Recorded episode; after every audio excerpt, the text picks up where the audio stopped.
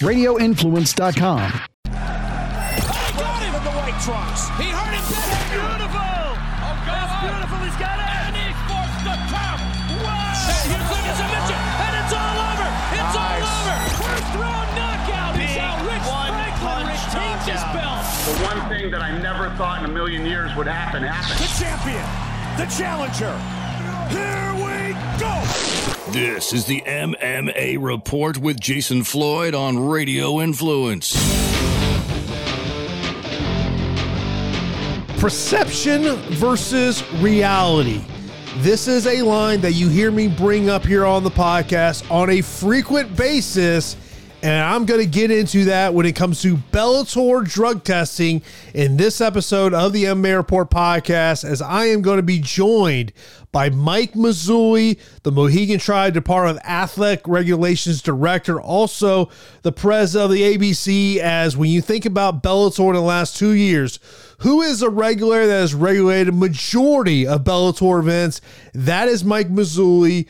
We're going to bring him on the show to talk about what is the perceptions and more importantly, what is the reality of Bellator drug testing. That interview come up here very shortly. It is Tuesday, October the 4th, 2022. This will be the first of two episodes that are going to drop this week. On Friday, Daniel Galvan will join me. We'll talk about everything going on in the world of mixed martial arts. Of course, we'll get you ready for uh, next weekend's UFC event. Of course, there is no UFC event this week.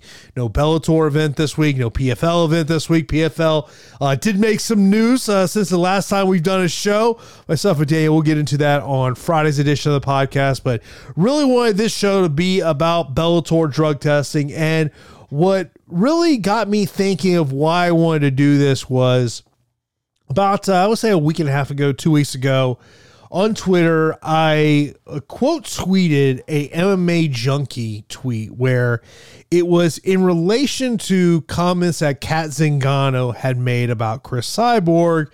And to summarize what my tweet was, was essentially just saying there's more drug testing in Bellator happening than people realize. It's not USADA level. So I don't want someone to think about this. It's not USADA level testing.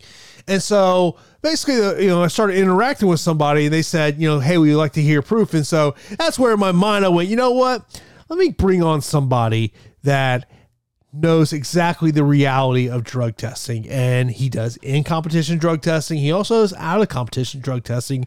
Most recently, he drug tested Raufeon Stots Danny Sabatello, Patchy Mix for their fights that are coming up at the Mohegan Sun there in December. So you're going to hear that conversation here in a moment. Of course, uh, appreciate you taking time out of your day to download and listen to this episode of the podcast. Great way to show your support for the podcast, rating and review on your favorite podcasting platform. Or if you're watching some of the content we have over on YouTube, uh, subscribe to our YouTube channel, hit that like, comment, all that. That really does help us out a ton as well. And, you know, before we get into the conversation with, with Mike in terms of Bellator drug testing, one of the things about Bellator drug testing, and I, have had this conversation with a couple people, and I think we all know what the perception is of Cris Cyborg. And I was thinking about this: is there a fighter who is more, in terms of perception, after a failed test, gets it as much as Cris Cyborg does? A failed drug test was in 2009. I don't know what really happened. Only Cris Cyborg knows what truly happened but she has been she's probably the most f- drug tested fighter in our sport over the last decade. I, I don't know if, if a lot of people would deny that. To me, I think she probably is the most tested fighter over the last decade in the sport. But it's interesting how that perception has never gone away from her, but the perception goes away for other fighters. I just thought that was interesting, kind of something I want to bring up here. But let's get into my conversation with Mike Mazzulli as we talk about the realities of drug testing in Bellator. Mike, uh, appreciate you coming on the show. As uh, beginning of the show, I was talking about this of, of, really where this came from for me was a tweet that I got, and you know, I, on the podcast all the time, I talk about perception versus reality, and Bellator drug testing is something that I feel like the reality of what happens with Bellator drug testing just isn't out there. And when we talk about the last two years, when we talk about the regulators, yourself, Andy, other regulators around the country, you're the guy who's regulated the most. And I know from our conversations that a lot of Bellator drug testing is happening. And now look, it's not USADA level, so I don't want to someone to think it's that, but there is a lot of Bellator drug testing going on. I know that you recently just did out competition testing for Danny Sabatello, Rafael Stots, Patchy Mixer, all coming to your card. So uh, kind of talk to people about what is the reality of the drug testing that you're doing for the Bellator events that you're regulating? Well, first, thanks for having me, uh, Jay. You know, it's it's interesting. I, I, have to tell you, I do a lot of drug testing. I'm not necessarily out in front on the drug testing per se. Like I'm going to uh, announce who's positive, who's negative. But um, I mean, over the years, I've done a lot, and and often, not often, but on occasion, there's a positive and you don't hear about it, the press doesn't hear about it. I'm somebody that supports the fighters. And, you know, at the end of the day, I wouldn't have a job if it wasn't for the fighters. So, you know, uh, I fine them, I suspend them. It happens. Now, in the future, maybe I will go a little more public with it. You know, like I'm going out right now. We did test Mix, Sabatello, um, um, Stots, uh, and they're all negative. I also tested uh, Ben Henderson and Queally before the fight, uh, and they were negative too. So, you know, I don't go out publicly, but I do do I do two different processes. The first one is I fly there and I test. Um, I CMP in a cup. A fine example is Yoel Romero. I've tested him, I'd probably say five times. All right, four or five times since he's with Bellator. Uh, in competition, out of competition, a little bit of both. Um, the second thing is what I recently did with uh, the mixes and the Hendersons and and um, that group. Um, what I do is I go through Quest, and we use SMRTL Lab as well. Um, Quest does the, the, collections. I'll give a call to, hey, Jay, this is Mike Mazzulli. Uh, you got 48 hours to find a, uh, a Quest Lab. Here is your QR code. So it's amazing. I do everything over uh, online. Uh, I actually I would text text you the QR code and say walk into uh, a lab, uh, a Quest lab. Provide me a picture of you at the Quest Lab with it with the person taking the, the sample, and um, I track everything right on the computer nowadays. It says the date it's collected, the time it's collected, gets sent out to a Quest Lab, then it gets sent over to SMRTL for for the um, for the testing of uh, illegal steroids and uh, masking agents. So um, you know we also do IR, IRMS tests, HGH tests. Uh, uh let me get the other one: the growth hormone release factor tests. So we do it all, you know, and, and every once in a while we will have a positive, but you as the press and, and, and everyone out there doesn't see the positives because I don't think it's fair. I'm not here to, you know, uh, ruin somebody's career. I'm here to make it fair. And uh, like I always say to the fighters when I do the rules meetings, you both are getting into the, the cage with the same chance of winning. You know, and I think that's why I love MMA so much. It's one on one. You know, there's no team. You know, it's not touchdown Tom Brady throwing a touchdown because he's better than you know another quarterback. It's yeah. you guys are both going in with the same chance of winning, and if you're better than your opponent, you're going to win. Yeah, there's actually a Quest Lab right down the road from from one of my offices, so that they're out there. Um, you know, I, I, think the other part of this is talking about is, and I know me and you literally had this conversation about a week ago about the type of drug testing and that it's the WADA code. Correct. So you have WADA and you have VADA. We use the WADA code. Now, you have in competition and out of competition. The easiest way to explain this to um, you and, and the general public is in competition, or out of competition, we don't test for marijuana. There's other um, drugs we don't test for either, but this is just an easy, easy example. Um, out of competition, I don't care if you're smoking marijuana, it's your dis- discretion. It goes back to Joe Warren when he was in Colorado and I tested him, and it was legal in Colorado for the first state, and he was positive out of competition. What do you do? Well, it's not illegal, so it's not against the rules. But forward to in competition, I tested um, Yoel Romero, I tested um, Manoff, I tested Queally, and I tested Henderson in competition two weeks ago. You know, I, I actually am there. I actually do it, or one of my inspectors do it. We send it out to the SMRTL lab in um, Utah, and uh, that's uh, a, a, lab that actually does all the testing for the U.S. Olympics uh, teams. Um, and we do test for marijuana, and our uh, our regulation is just like if you're a DOT worker in the state of Connecticut, over 150 nanograms of marijuana in your system, um, you're considered um, you're unable to operate a vehicle in, in, the state of Connecticut.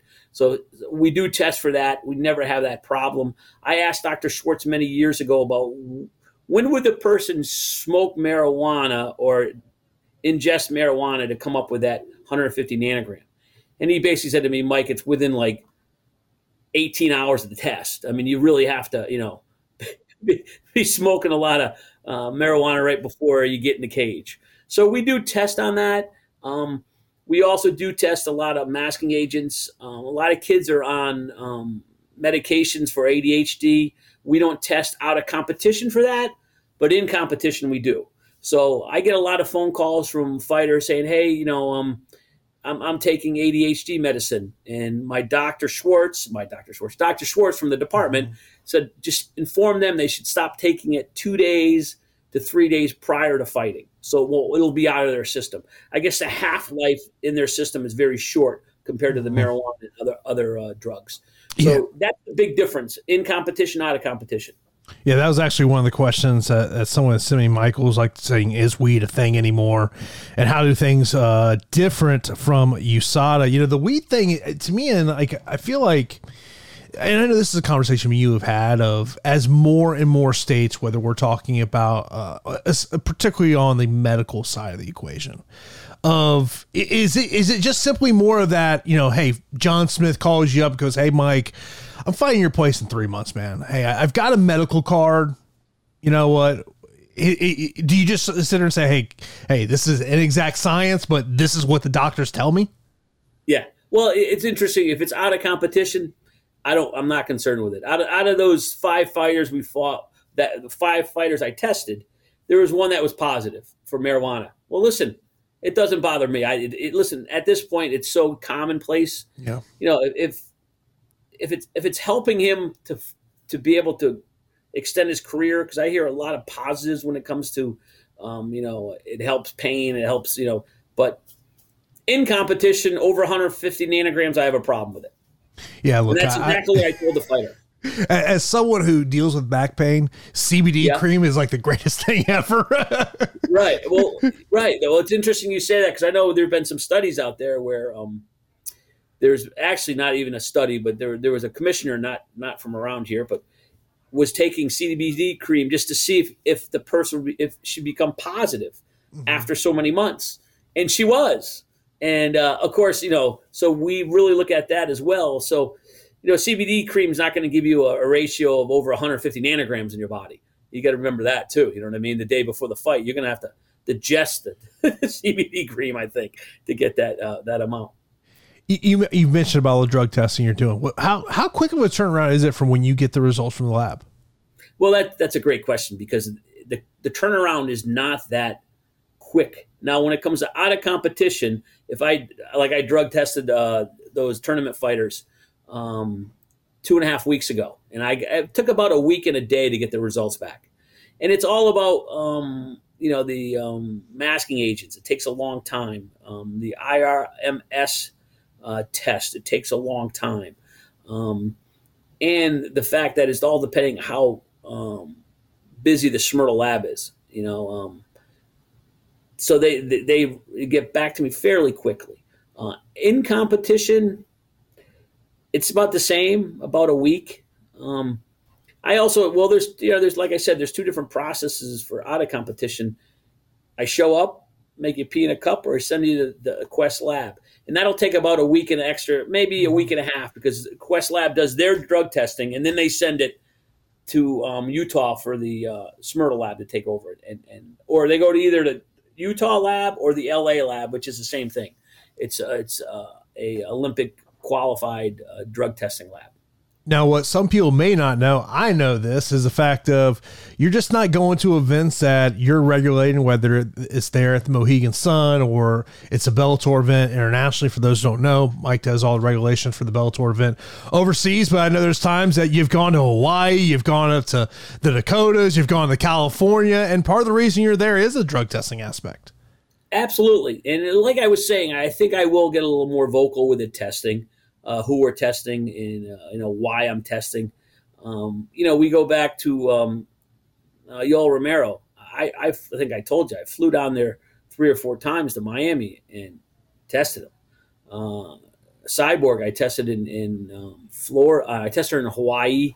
I tested her uh, here at Mohegan, um, and they're all willing to test. I go back to um, uh, a lot of fighters want me to uh, provide their results. You know what I mean? Like, hey, listen, show them that I'm not a drug user. You know what I mean? And that and that's a big thing. So. I, I remember this was before you were regulating at Bellator international events there was a fighter who was I was told by several people was very furious there was no drug testing at the event that they were fighting at. Right.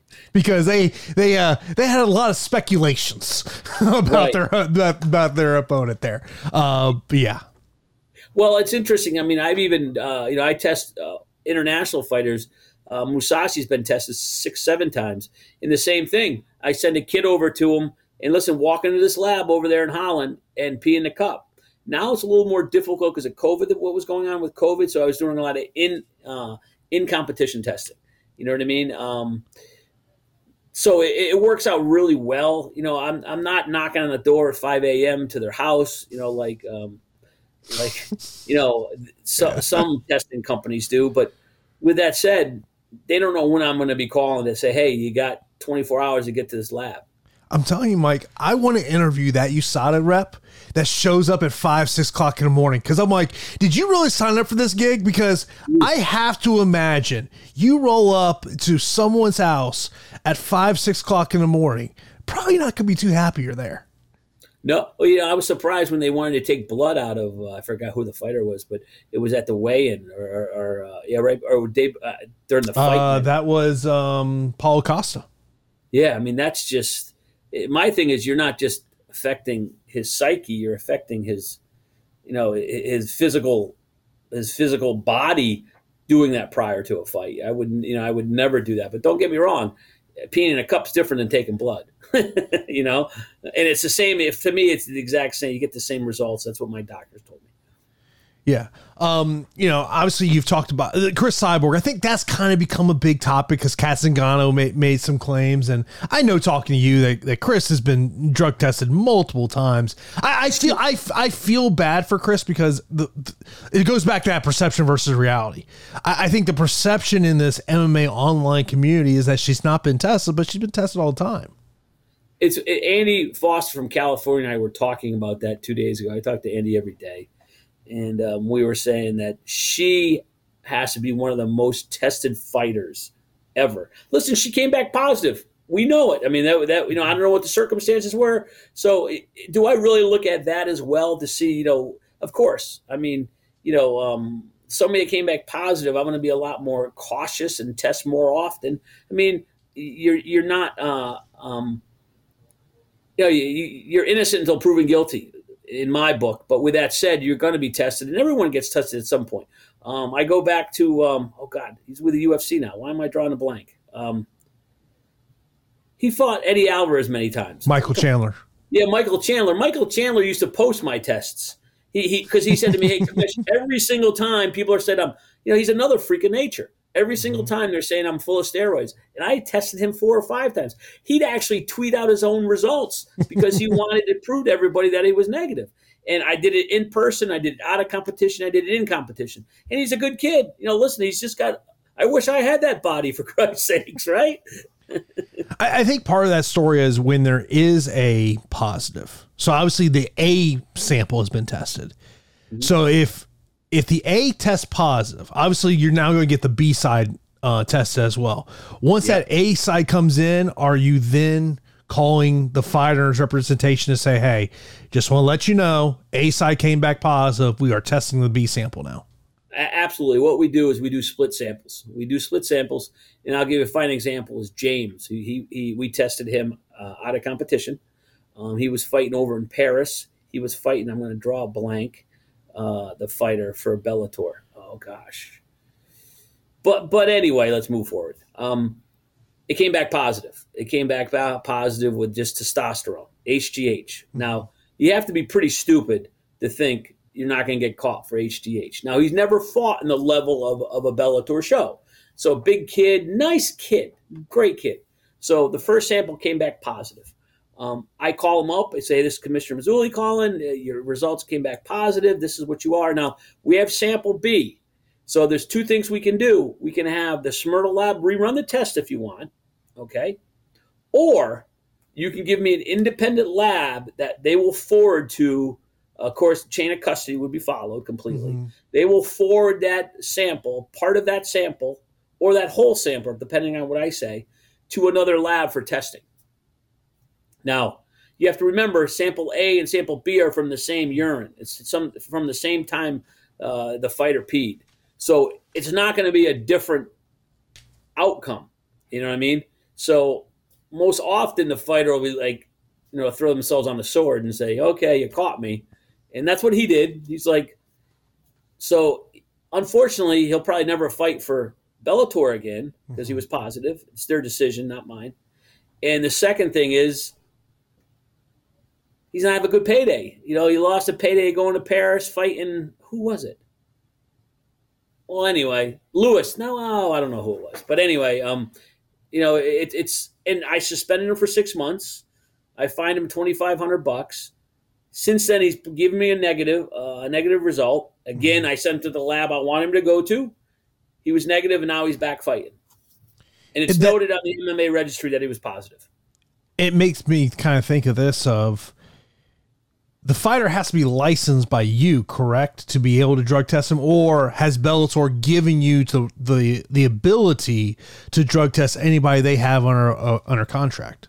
Absolutely, uh, uh, Bellator in their contract state that drug testing is part of the process. And you, I don't know what the exact language is, but it doesn't matter if it's me or somebody else that the fighter has to be drug tested. And and I, I, I commend Bellator. I mean, I hear a lot of noise that you know Mike Mazzulli's in Bellator's pocket, la la la, and that's I'm not in anybody's pocket, Jay. You know that, bro. I mean, uh, this is what I, I like. Even if you weren't here, this is how I would describe you. You're a no BS kind of guy. Everyone may not like you, but like you're by the book, and and, and you're gonna and you're gonna say it how it is. Some people aren't gonna like that, but I, I think it's one of those things of people know what they're getting when they're dealing with you. And I hope that's the case because at the end of the day, it's about the fighters. I mean, in my rules meetings, I say, "Hey, to the to the uh, all the uh, corners, I said, listen, I appreciate you all you guys, but I don't give a shit. I really don't. I mean, the fighters are the ones getting in the cage. You know, it, it, you know, they're putting their life on the line uh, for for a business that they love. They love to fight. But um, I mean, most recently, about three uh, three fights ago, I got a phone call uh, at five a four thirty in the morning from somebody like basically trying to threaten me. And I, I was like, basically, you're you're you're an asshole. You don't know what you're doing. You're a piece of shit. Leave the fighters alone. Blah blah blah. After about a ten minute rant, I hear his kids crying in the background, and so he was he was a young kid, and um, that was right after the um, the Sabatello fights, the, the fights that were here, and, and I was laughing. I'm like, you know, if you, I think I think more of you if you were a gentleman and picked up the phone and said, hey, commissioner, I got a problem with what you're doing you know? But you know i respect somebody more like that than somebody who's going to leave a, a threatening note that's going to you know email, uh, voicemail that's going to scare me. Like i was like i was a five year old i'm like get out get out. This is the first time a so-called fighter because he said he was a fighter uh, ever threatened me like that. Usually fighters appreciate what i do because they know hey listen I, i'm not i know it's black and white. Missouri's not going to i don't give a shit if it's a kid that's starting out uh, amateur wise or you know uh, uh, Mousasi or a you know Yol or, or Cyborg. It doesn't matter. You know Sabatello. You know they're they're all good kids. Listen, I understand uh, they have to make money when when they can, and I always tell these guys, you only have so many years in your career, so you better you better make it good. No, no, no. Dan, Danny's actually one of my favorite guys in interviews. He's I, listen, Danny's I a love. Danny. I love Yeah, Danny. Stots is great too. I mean, all these guys, a mix. You know, they, they're just good guys. You know, and I always look out for the fighter. And you know, it, it, it's sometimes it's kind of frustrating because they don't even look out for themselves. Sometimes. You just gotta tell the Mohegan bartenders you gotta have that vodka ready because he told me that's that's his go-to after the fight. He, he likes to go to the vodka route. You know why? Because there's probably not a lot of uh, carbs in that. I Right? guess so. You know, obviously, you know, me and you always have these conversations about the regulatory side, and, and we're coming off a, a fight card where Aaron Pico, um, arm issue. I, I don't think we. I think broken clav- clavicle. I think was what was thrown out there, but at the, at the end or no? Or no, it was believe- dislocated. He went back on. I saw him on uh, Junkie, I think, and he said that was dislocated. That's what he, he was talking. So obviously his coach is trying to pop it back into place. From a like from a ref what what is the referee supposed to do in that equation? Does he just like turn around and say do whatever you got to do or what?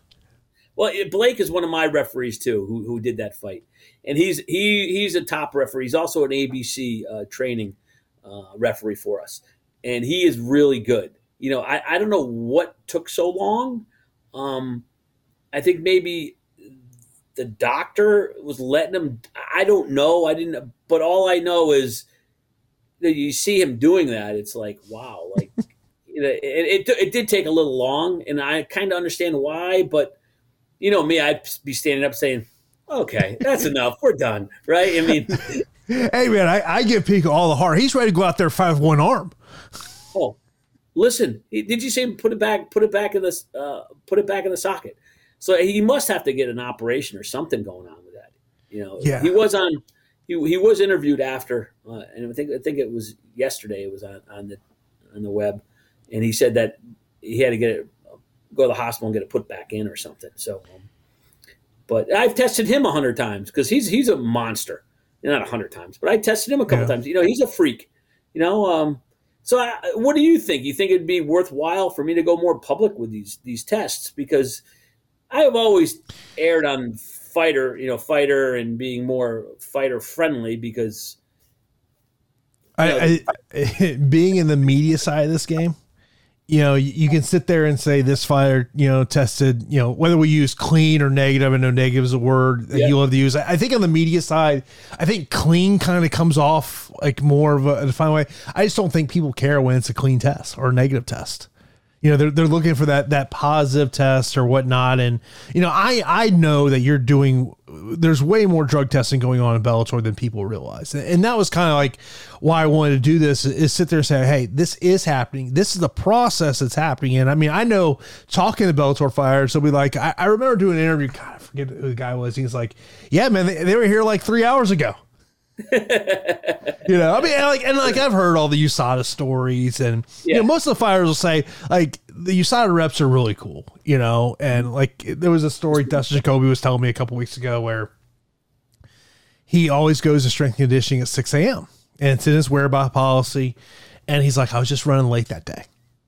And uh, you, you saw rep calls. me, He's like, "Hey man, I'm at the gym." He's like, "Hey man, I'm running like ten minutes behind." He's like, "All right, cool man, I'll, I'll be waiting here for you." You know, and he and ba- basically kind of insinuated he's like, he's like, once you're when he goes, I just I'm here in in Colorado. I don't leave. I train here. I live here. And he goes, Yep. it's the same testing rep. He goes, so you do kind of re- create a little bit of rapport of like, you know, it's not like, hey man, you, you say you're gonna be here, not here. Here's a, a whereabouts failure.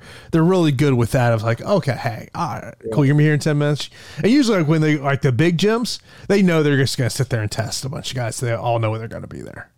I, I think my biggest concern, and, and some of the fighters don't care, but I make them sit there and watch me. And the process that we use is black and white. So um, they can't sit there and say that, um, you know, uh, I, I didn't see you put the put the sample in in the two tubes, and then we put a, a label over the top of the two tubes, label them A and B with the fighter signatures on it, um, with with the date on it, and then we put it in a bag uh, with the paperwork. And actually, I actually have paperwork right here. This is something. I don't know if you can see that, but this is the paperwork that we utilize for this for this laboratory uh, information. You know what I mean? And it, it SMRTL is so it's so crazy that SMRTL does not want to know who they're testing. Okay, I, I, it's funny you said that because I was going to mention that because I remember I, I, I remember somebody at some point. so the first the first one is my my copy. All right? Mhm. The second one is the fighters. The fighter signs it. Can you see it? No, Um, is that better here? yeah, yeah, So the fighter signs it and everything, okay, and he lists what the drugs he's utilizing. You know, if he's taking whatever medication he's Yeah, yeah. taking. And this last one gets sent in in the um gets sent in the package. And if you see down bottom, it's blacked out where the signature is. Yeah. So what I utilize is I utilize a sample code number, and my sample code number is just the fighter's first and last name and their federal ID. Everyone's got a federal ID. Yeah. So, um, you know, there's a process that we utilize. So it's not like we're going in there blind saying, "Here, you know, go pee in this cup and let's, you know, let's put it in a little uh, Tupperware b- bottle and send it Yeah. out." You know, there's, you know, and I want to make sure the fighters understand that when you give us a sample, nothing's going to happen to it. You know what I mean? Um, uh, we we put it in a, closed bag. We put the the last sheet in there, and we we send it out to SMRTL overnight. And, uh, and and two other bo- we put it into two different boxes too. So there's a box and box. So you know it works out really good. Something I want to mention as we close here. You mentioned you talked when you were talking about Blake and and being a certified trainer. I think that's one of the things people don't understand about. You know, obviously there's a lot of criticism that comes down anytime there's a a, a questionable stoppage by a referee or, or, or questionable action or um, you know there's a, a bad judging scorecard. But you know one of the things I know when talking to you is the fact of there's there's continuing education that's happened for you know these people that are judging and- refereeing fights all throughout the country. Oh, listen, we just uh, we're just in the process of finishing um, a deal down going to Arizona. We just went to Texas. Um, they're going back to Andy. Andy has in his um, in his uh, in his regulations that the the referees and judges have to go through ABC training once a year or so. Now the COVID issue kind of slowed everything up, but um, you know, same with New York. Um, you know, same with Florida. We were down in Florida doing training. So I mean, in there, Florida wants us back in February. The ABC in February. So I mean, we have Kevin McDonald, we have Blake Grice. I mean, Dan Miragliotta. We have some amazing trainers. You know what I mean? Uh, in boxing and MMA. Don't forget the boxing end of it. Jack Reiss, which is a world-renowned referee. Dwayne Ford, Jay Nady. Um, so I mean, we have uh, Steve Weisfeld. To me, is probably the best in the boxing industry when it comes to judging. So we do, you know, we do it. And I, I go back to D- uh, Dean Thomas coming to the ABC meeting in Buffalo. He was shocked, and he said to me, "Mike, I cannot believe how detailed oriented you are on this stuff." You know, and uh, um, we're hoping we're ninety nine point nine percent sure we're going to the Mirage next year for the ABC meeting. Uh, Jeff Mullins, a good friend of mine, and I'm happy he's the executive director. Um, he actually used to judge for me in 2003, 2004 when uh, UFC was out here. You know, so Jeff and I go back a long way. I started that. I think I was like 20. I think I was 32 years old back then. I don't know what the hell happened. Jay. I don't know what happened, but I'm still at it. So I guess that's a good thing, right?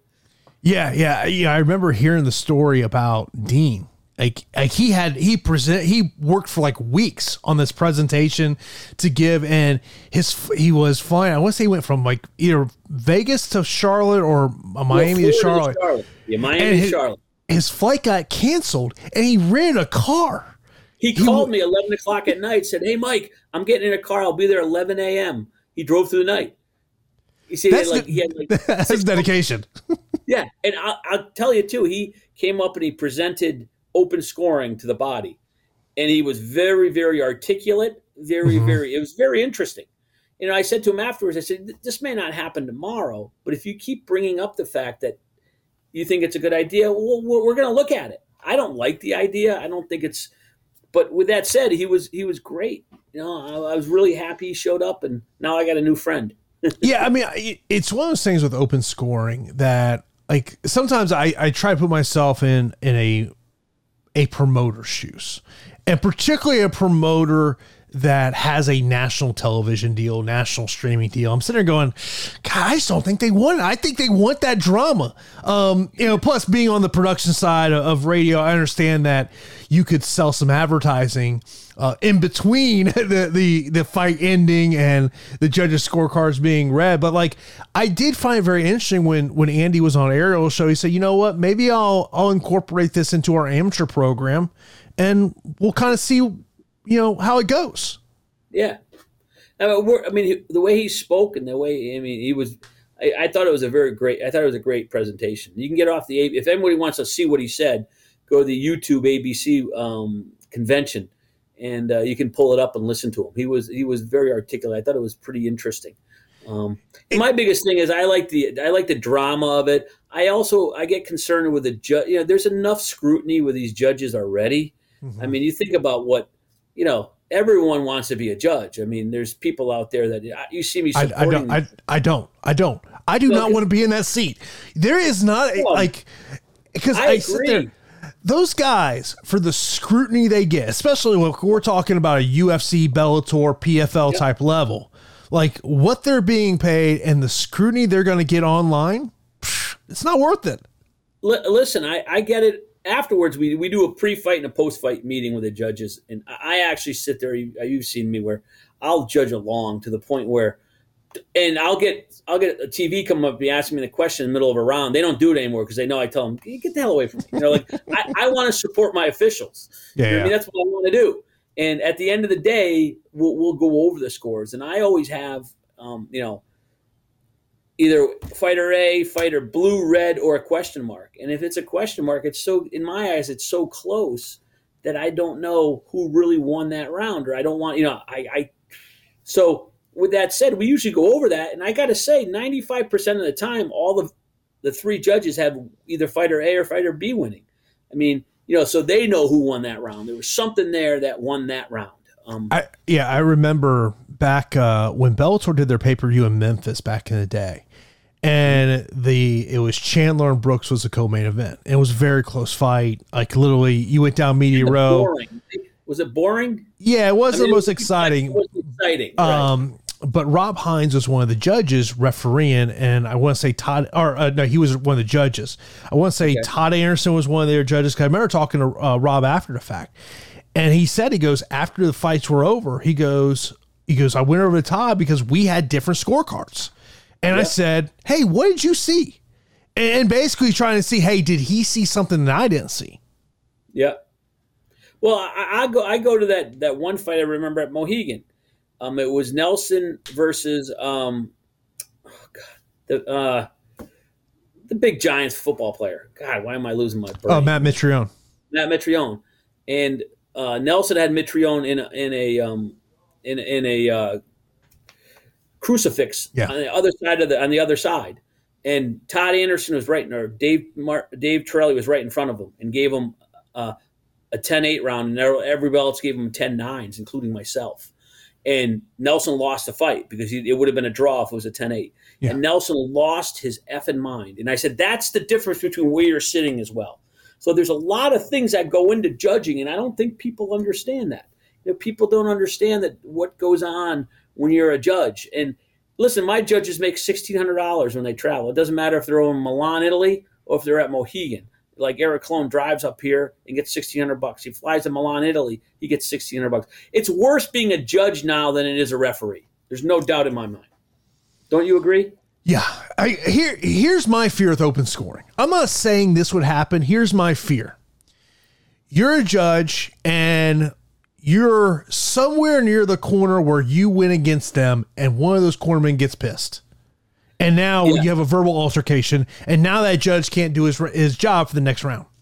because he's that's a fine that's a fine point. You know, I, I you know I know in the WBC in boxing does you go to the corners and you say uh, instead it's like a semi-open scoring. You go to the corners and say you're winning two out of the three rounds, or you're losing. Um, you're winning one out of the two rounds. You know what I mean? Going into the third round, or whatever it is, and um, maybe that's the way to go. I don't know. I, I, I like the way it is right now. Um, it's hard enough for these judges, but I just I don't I think if you sat there and you got an honest answer out of Dana White, an honest answer out of Scott Coker, an honest answer out of Donn Davis of the PFL, I think PFL may be a little more open to it. I Okay. just I really don't think the UFC and Bellator would. And maybe I'm wrong. Maybe I'm completely wrong, but I think that I just uh, this is my perception of the situation. Dana and Scott, they're old school guys. yeah. You know, they want to keep it the way it is. I I think I, again, I think it's it's difficult for the judges to do their job. It's now. Is it going to be easier if we have open scoring? Absolutely not. I mean, you're going to have the crowd part of it. You know, you, you know him and Han, and I think it's difficult. The funniest thing though is how many fighters I talk to, I'll say, Hey, you want to be a judge when you get done? They're like, Nope. Nope. Well, listen, I hear you know you, you heard about when Cruz lost his mind, and I, I supported the supported the judges. I mean, they don't even know that you know Derek Cleary's like a um, black belt in jiu-jitsu and uh, I think he's got two belts in cr- black belts in Yeah. karate and you know Eric Colon's got his own gym you know Dave Peabody same thing a local well, not a lo- he's not a local guy he's traveling with me now because he's doing so well but you know he's a black belt in karate and and, and uh, rolls as well and D- Brian Miner and it's just you know, don't don't you know my thing is commentators and I appreciate what they did with the UFC commentators and I do see a real difference in the way some of them act towards judging. Yeah. And you know, DC, um, Bisping, you know, sometimes they get the stuff wrong, like they don't articulate it properly, but at least they're stepping back and saying, "Geez, that was a pretty close round." Yeah, I remember the that- the weekend they did that um, with the UFC broadcasters. And I remember like it was like the next week because Bisping's one of the podcasts I like to listen to in MMA. And he Yeah. was like, he's like, look, he goes, it opened my eyes. It, he goes, there, he goes, there's a lot of things that we just think. And he Yeah. goes, and we were now in a room where I want to say Sal was the one um, kind of leading it from a judging perspective, as I recall. And he's like, I could sit there and now have a conversation of like, okay, here's how they're judging fights. And he said, he goes, it, it made my job easier to understand, okay, that's what they're looking for. But I think, and I know Cormier's kind of talked about this. He says he, he'll struggle with the fact of, okay, I'm thinking about what a judge is, but ultimately I'm being paid to talk about what I'm seeing inside the ring. Right. That's tough. I mean, I, I even now in my rules meetings at the weigh-ins, I talk to the um, fighters and we talk about the three Ds. You know what I mean? Damage, dominance, and duration. You know what I mean? That and that's and I say to them, if you damage your opponent more than you get damaged, you're going to win the round. It's simple as that. You know what I mean? And, and they appreciate. I've had fighters come up to me appreciate it because I because they're like, I appreciate explaining that to me because I don't really know how I thought I won that round, but I didn't. And and there's criteria we use. It's not like the ABC and these judges are just saying, "Oh, we like Jay. He really won that round because I like." him." Oh. I mean, there's there's processes that we use to judge a fight, just like in the National Football League. There's rules and regulations and how you your Tampa Bay Buccaneers score Yeah. a touchdown. like I correlate to is me coming from an NFL background is you have the competition committee. And to me, it's no different than what your MMA rules and regs committee is on the ABC. It's like something happens, whether it's in a, show like Belts or UFC PFL, or hell, maybe it happens at some regional show where you live that you see. And then you sit there and go, okay, how can we make this sport better? I mean, like I always find myself, I learned something like it was, I don't know, two months ago where uh, it was a, a a prelim fight in the UFC. Um, it was a female matchup, and Fire goes, she tapped, she tapped. Referee doesn't see it, and then I didn't know this rule, and then I, I later learned this legit rule where then the referee starts questioning all the judges around the cage, and it happened to be Ron McCarthy was right there, and Ron goes, "Yep, she tapped." Yep. Yeah. I mean, we try to all work together. You know what I mean? We, we really do to, to make the sport the best it can be. You know. Yeah, it's just you know, look. There's always times I know I can always pick up the phone and call you and say, "Hey, man, uh, can I get the regular uh, point of view here?" well, listen to this one. So Andy and Nevada and, and Jeff and Kim were really into neoprene sleeves. I hate that. I hate the idea of having a neoprene ankle wrap, right? Mhm. But just to be a team player, I said, I said, you guys, because it's so much easier for me to stand up in the rules meeting and say there'll be nothing on the knees, ankles, elbows. Only tape is on the hands. That's it. No tape, no neoprene sleeves, no nothing. But so many fighters are used to pr- training with the neoprene uh, wraps. Fine Yeah. example. Two um, was it Saturday night? Um, somebody had a pink pink neoprene sleeves on. The kid that fought um, the co-feature of Bellator, uh, that redheaded kid. Um, Oh, Spike Carlyle. fought- yeah, he fought AJ Yeah, and he had neoprene sleeves. So we're a lot, we all voted. So now I have to change. I changed my rules and regs to allow it. Do I like it? Absolutely not. But we want to be uniform on behalf of the fighters. It's it's easier. But if you looked at those neoprene sleeves that night, they were sliding all over the place. There was absolutely no reason to have those on. They weren't doing shit for them. I forget who it was because I remember I was watching the the meeting live, and someone pointed up the fact of could it be a competitive advantage for a grappler if it's a grappler versus striker, where that grappler could then use that as leverage to keep their opponent on the ground? Mm-hmm. It might. It, why do I feel like it was Andy who brought that point up?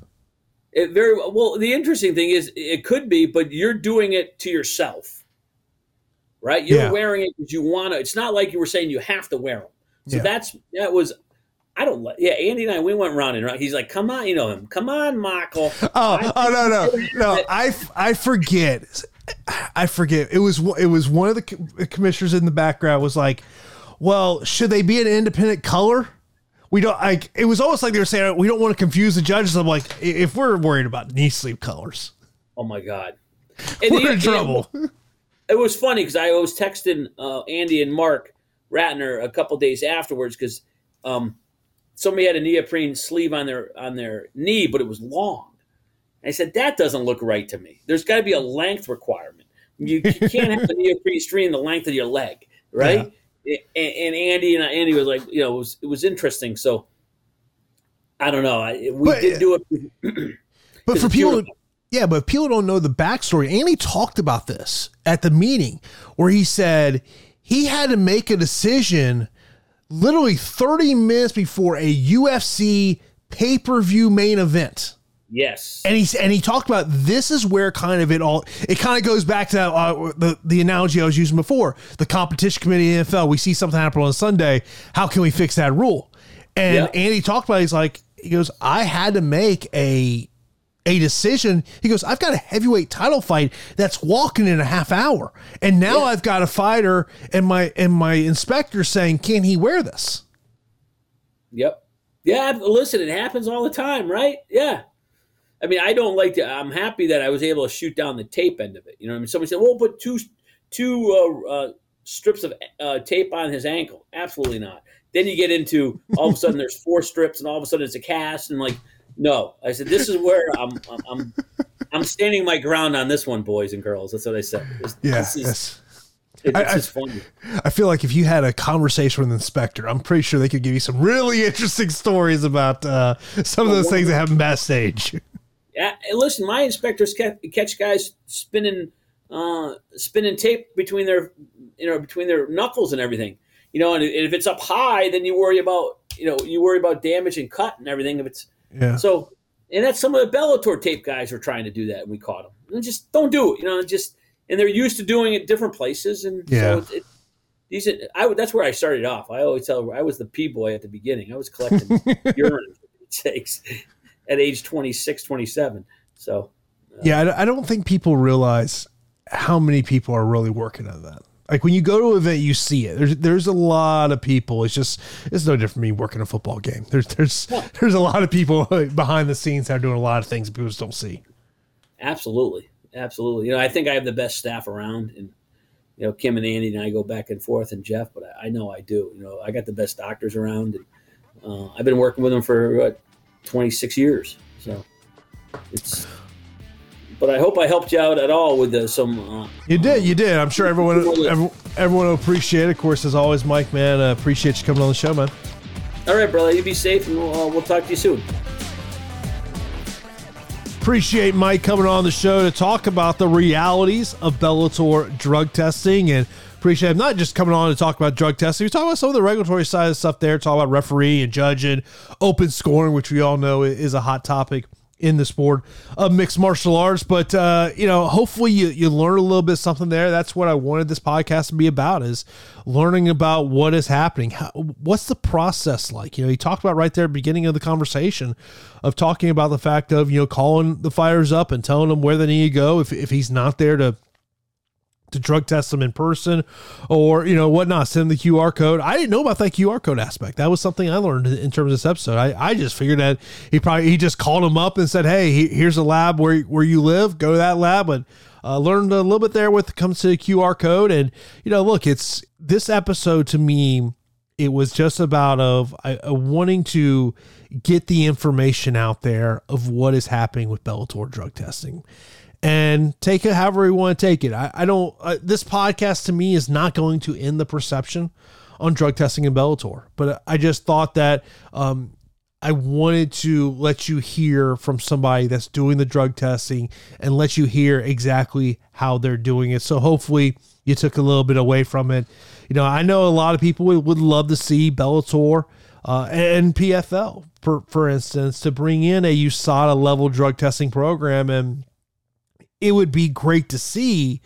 But also, I would say this if I was Scott Coker, if I was Donn Davis, Ray Sefo over to PFL, I don't know I would want to do that. And just because of, you know, you know how much money that's going to cost you as a promotion to to bring in that type of program. I'd rather invest that money in acquiring talent. And of course pfl's acquiring talent. I just got an email earlier today that they're signing aspen ladd and which shouldn't be a shocker. I think it's not a shocker that um, that the UFC cut her. Uh, that that shouldn't be a shocker. I think we all kind of saw that one coming the way way Dana talked about it. But you know, it's it's just I wanted this episode to be about a situation where understanding what's going on, what the process is like, and the fact of Mike is you know, and also you talk about things you learned in that conversation. Learning that's in the Bellator contracts that Mike Mazzulli can test them the drug testing part of the program. I thought that was a really interesting.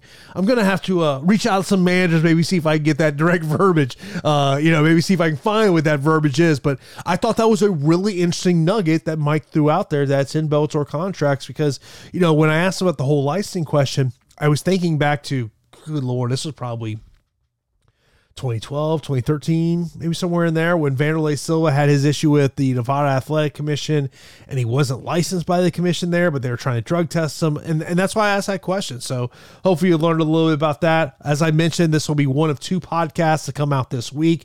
The next episode of the podcast will come out on Friday as I'll be joined by Daniel Galvan. We'll talk about everything going in the world of MMA. I'm sure we'll talk about what happened last weekend in terms of the UFC and Bellator events. We'll have agree, disagree, which I know a lot of people have told me they really love that segment. Also, uh, we'll talk about the PFL announcing that their championships will be on pay per view this year. I definitely have some thoughts on that, but I want to have that conversation with Daniel. I think me and Daniel can have a, a good conversation with that. But I do appreciate you taking time out of your day.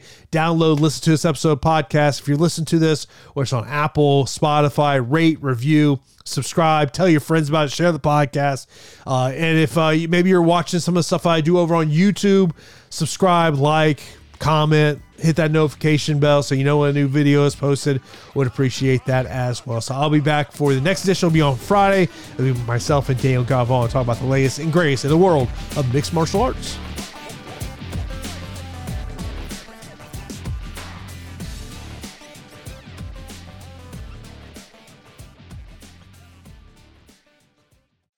I'm Jerry P. Tuck, CEO of Radio Influence. I just wanted to take a quick moment to say thank you for downloading and subscribing to this podcast. There are a lot of people behind the scenes here at Radio Influence that work hard to keep you entertained day in and day out. If you'd like to get involved and advertise on this program, or you have some show ideas that you'd like to see us add to the Radio Influence family, please email us at contact at radioinfluence.com. We all have crazy schedules, so the fact that you took time out of your busy day to let us entertain you for a while means a lot. Without you, the listeners, we wouldn't exist, so thank you again for downloading and subscribing to this show. Don't forget to check out radioinfluence.com to see what other shows we also have to offer. All of Radio Influence's programming can be found on Apple Podcasts, Stitcher, TuneIn Radio, Google Play, and of course, radioinfluence.com.